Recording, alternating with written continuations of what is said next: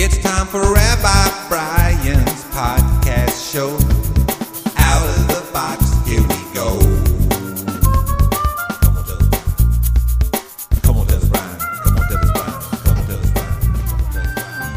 Brian. Hey there, this is Rabbi Brian. It is almost Thanksgiving 2007. I'm glad you're listening to this audio podcast. Uh, I want to talk today about stress, stress management, and uh, the chicken and the egg. Let me explain. So, I have a dear friend who lives in Hawaii, and he cannot, cannot take time off. He can't take any time off unless he has a terrible cold, which keeps him in bed.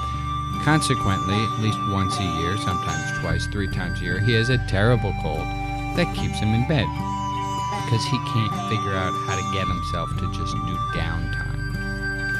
I, right now, have so many things to do. Jane's has an injury on her foot; she can't get around. Um, she's fine, but she just can't. She can't get around. We have a one-year-old; he can't be picked up by her, um, and so I have all of the household chores, and I have all my work to do. So I have good reason to be really, really stressed out.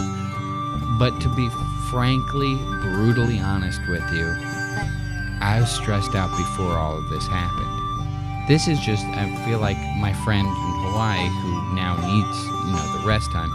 I now have a good excuse to be really stressed out and really overwhelmed. But going to chicken and the egg, I'm not really certain if my complete and utter being stressed out didn't happen first. I've been utterly and completely stressed out for about a month. I just now, people say, How are you doing? I say, Oh, I'm really stressed. And then they always say, Why? And then you have to come up with a good reason. You just have, you can't, I've tried. Um, I've said, You know, I'm just stressed out. It's just, you know, I don't know what's up for me in my life right now. I'm just stressed. Nobody understands or can appreciate that. But if I tell him, oh, Jane's foot's all messed up and uh, Emmett's running around and he's walking and so he's getting into things now, blah, blah, blah. What I want to put out there as a notion is maybe it all happens in the other order. I don't know what that would upset in the grand scheme of things.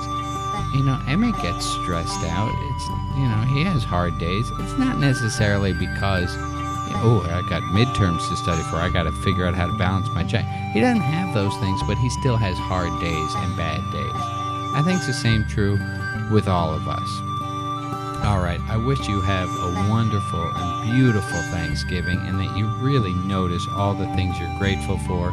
And to go back to the thing we did a few weeks ago, even put a few of the things you're not grateful for on your gratitude list and see what that does with so much love for you in this holiday season.